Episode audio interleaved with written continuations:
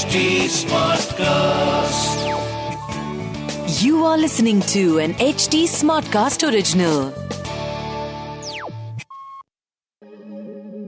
क्या कभी कोई तकरार इस हद तक बढ़ सकती है कि जिसे बेइंतहा प्यार किया उसी को एक दिन बेरहमी से मार दिया गया हो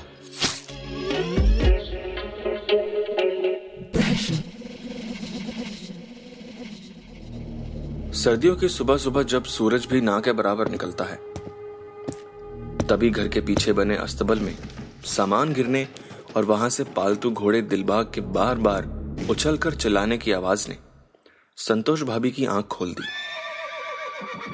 लगता है इसे किसी जानवर ने फिर से डरा दिया हो।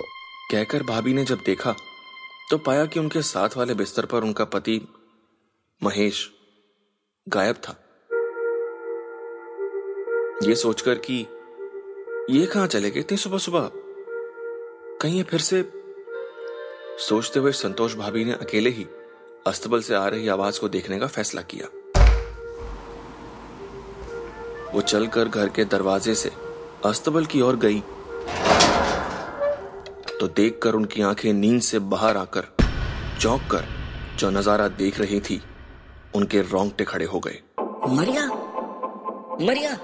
भाभी ने ज़ोर से अपनी ननद मरिया को वहाँ घायल पड़ा देखकर पाया कि उसके सर पर एक बहुत गहरा घाव था, जिससे इतना खून बह चुका था कि वो ठंड में अस्तबल की ज़मीन पर जमकर फैल चुका था।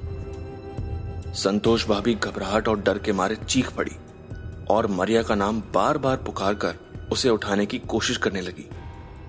पर मरिया के दिमाग से इतना खून बह चुका था कि अब वो सिवाय आँखें खुली रखने के और गले से महीन आवाज़ वाली हिचकी लेने के अलावा पलक तक छपक नहीं पा रही थी। मानो उसका शरीर बेजान ज़िंदा लाश बन गया था। भाभी की चीख सुनकर उनका पति महेश भागता हुआ उनकी ओर घर के आँगन से हाथ में दूध का डोलू लिए आया और भाभी के साथ मिलकर मरिया को उठाने में मदद करने लगा। महेश ने उनसे कहा, यो यो यो क्या हुआ? किसने किया? अरे संतोष घर कौन बहलिया चोरी करे अस्पताल ले चल इसने। चल चल चल उठा। कहकर दोनों मरिया की बॉडी को उठाते हुए घर के अंदर ले जाने की कोशिश करने लगे। और महेश ने अपने भाई और मरिया के पति राजेश को बुलाने के लिए ज़ोर से आवाज़ लगाई। रे राजू रे राजू उरे नया देख मरिया ने क्या हुआ? एंबुलेंस बुला रहे।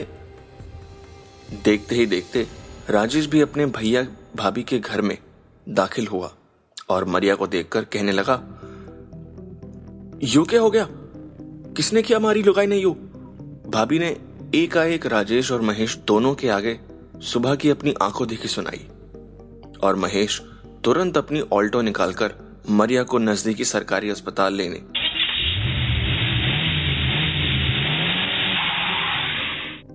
अस्पताल पहुँचते ही इमरजेंसी देखते हुए मरिया को आईसीयू में भेजा गया और सभी परिवार वालों को बाहर रुकने को कहा।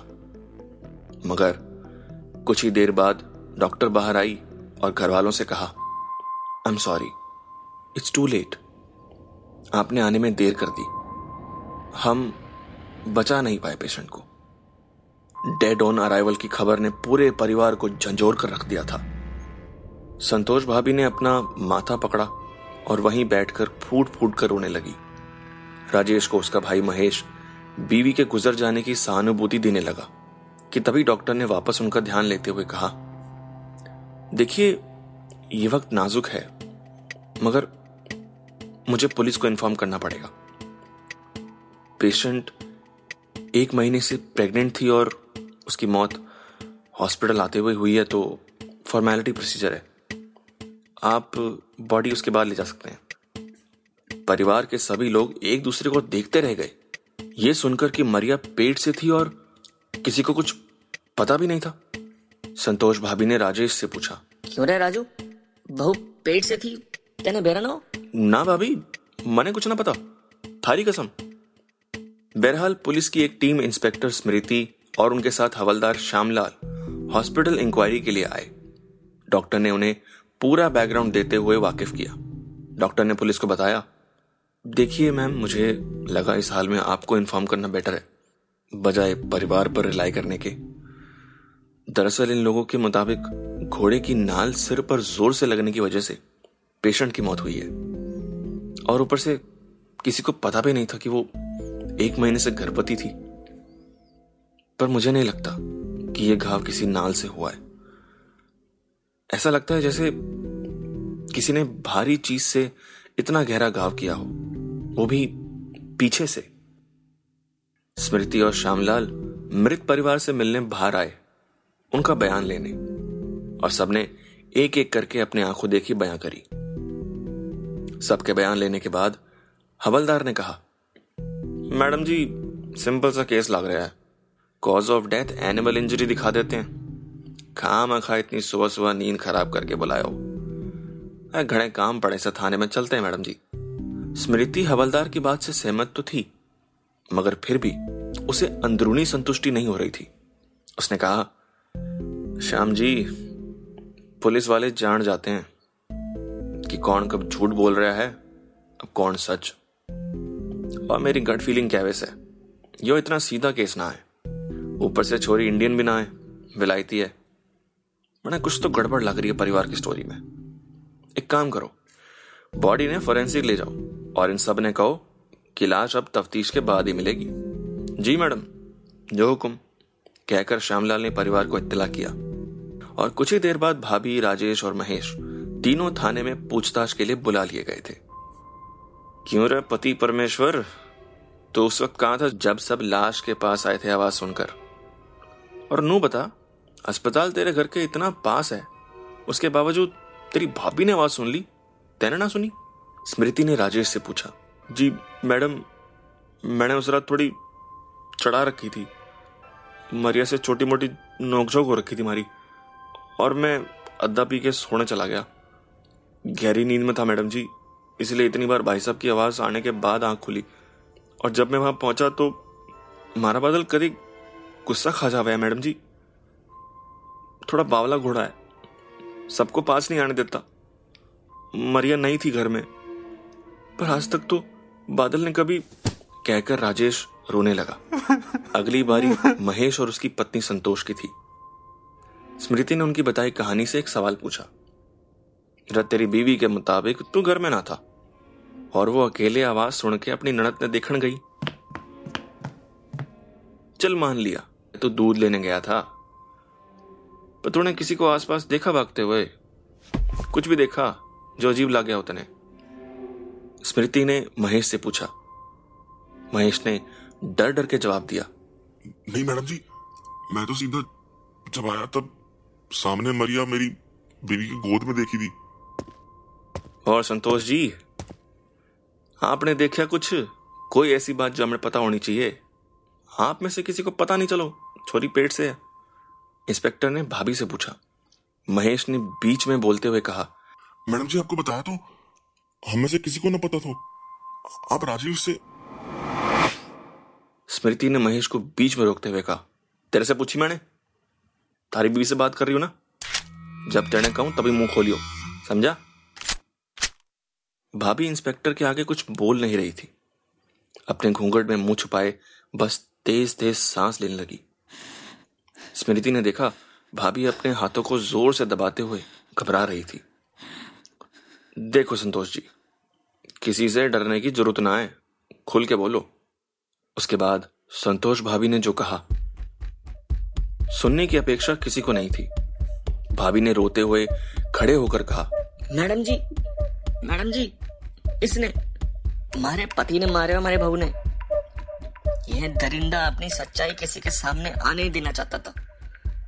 इसी ने मारा हुआ। ओ ओ बावड़ी होगी के? के बकवास करने लग रही है? महेश ने सुनकर अपनी बीवी को ज़ोर से झटकते हुए कहा। हवलदार ने उसके हाथ पकड़कर उसे पीछे किया और स्मृति उस पर चिल्लाकर बोली रे बावड़े, थाने में है तू? मारे सामने अपनी बीवी को ज़ोर दिखा रहा है। लेकर जाओ इसने। जैसे ही श्यामलाल महेश को लेकर गया स्मृति ने भाभी से दोबारा पूछा, अब बोलो, देखो, डरने की ज़रूरत ना है, सब बताओ मैंने भाभी ने कहा, मैडम जी, इनको गंदी फ़िल्में देखने की लत लग गई है।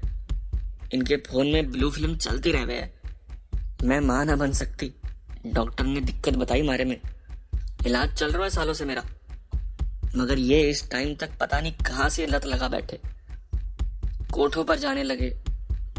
और जब राजेश विलायत से पढ़कर आयो, मरिया से शादी करके, इनकी गंदी नज़र रहती थी बहू पर।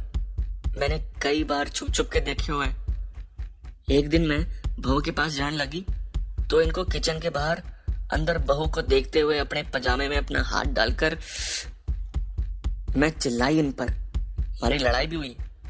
मैंने धमकी दी थी इनको कि आइंदा बहू पर इस तरह की नज़र रखी तो छोड़ के जाऊँगी अलग पुलिस में शिकायत और कर दूँगी। वो छोरी तो ठीक से हिंदी बोलनी भी ना सीखी थी अभी। और, इस और इसने उसका मुँह बंद कर दियो। इस दरिंदे ने मारो है मैडम जी। स्मृति ने भाभी के बयान पर महेश को रिमांड पर धर लिया और मार मार कर सच बुलवाने की कोशिश करने लगी। रात भर के टॉर्चर के बाद भी महेश कहता रहा कि उसने नहीं मारा मरिया को। हाँ, पर उसने मरिया को लेकर अपनी वासना की बात कबूल की थी। सुबह सुबह जब राजेश और भाभी को उनके दिए बयान पर वापस बुलाया गया तो साथ ही डॉक्टर की पोस्टमार्टम रिपोर्ट भी आ चुकी थी। रिपोर्ट के मुताबिक किसी कुल्हाड़ी या हथौड़े जैसी भारी भरकम चीज़ से मरिया के सर पर पीछे से वार हुआ था, और घाव इतना गहरा था कि सर पर गड्ढा हो चुका था। स्मृति ने महेश के फ़ोन में से मरिया के नहाते हुए और अपमानजनक वीडियोस जो उसने चुपचाप कहीं से बनाई थी, बरामद की और उसकी पत्नी और भाई को इस बारे में बताया। संतोष भाभी ने सुनकर गुस्से में महेश को सलाखों के पीछे से ही गालियाँ देनी शुरू की। बहुत भला बुरा कहा। और राजेश भी उठकर गुस्से में अपने भाई के पास जाकर उसे सुनाने लगा। महेश गिड़गिड़ाता रहा। कि उसने खून नहीं किया था। मगर अब बस मर्डर वेपन ढूँढने की देर थी और एक बार फिंगरप्रिंट्स मैच हो जाएँ, तो कातिल भी साबित हो जाता। बहरहाल केस कोर्ट में गया और जाँच के आदेश पर दोनों भाइयों के घर से जाकर इन्वेस्टिगेशन टीम ने सबूत इकट्ठा करने शुरू किए। बादल उनके पालतू घोड़े को भी एनिमल केयर डिपार्टमेंट को सौंप दिया गया। एक एक कोना छान मारा था। और आखिरकार कई चीज़ों के साथ एक बड़ा सा हथौड़ा, जो महेश के घर से कुछ ही दूर गली के किनारे एक अंडर कंस्ट्रक्शन बिल्डिंग में बरामद हुआ था। खून से सूखे निशान के साथ मिला। जाँच के बाद जब घर पर बरामद चीज़ों पर, खास करके मर्डर वेपन पर फिंगरप्रिंट्स निकाले गए तो महेश की उंगलियों के निशान मर्डर वेपन पर मिले उंगलियों के निशान से बिल्कुल मैच नहीं होते थे।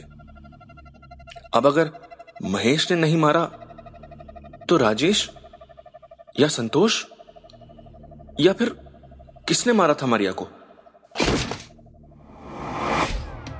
इस पॉडकास्ट सीरीज़ को केवल मनोरंजन के लिए बनाया गया है।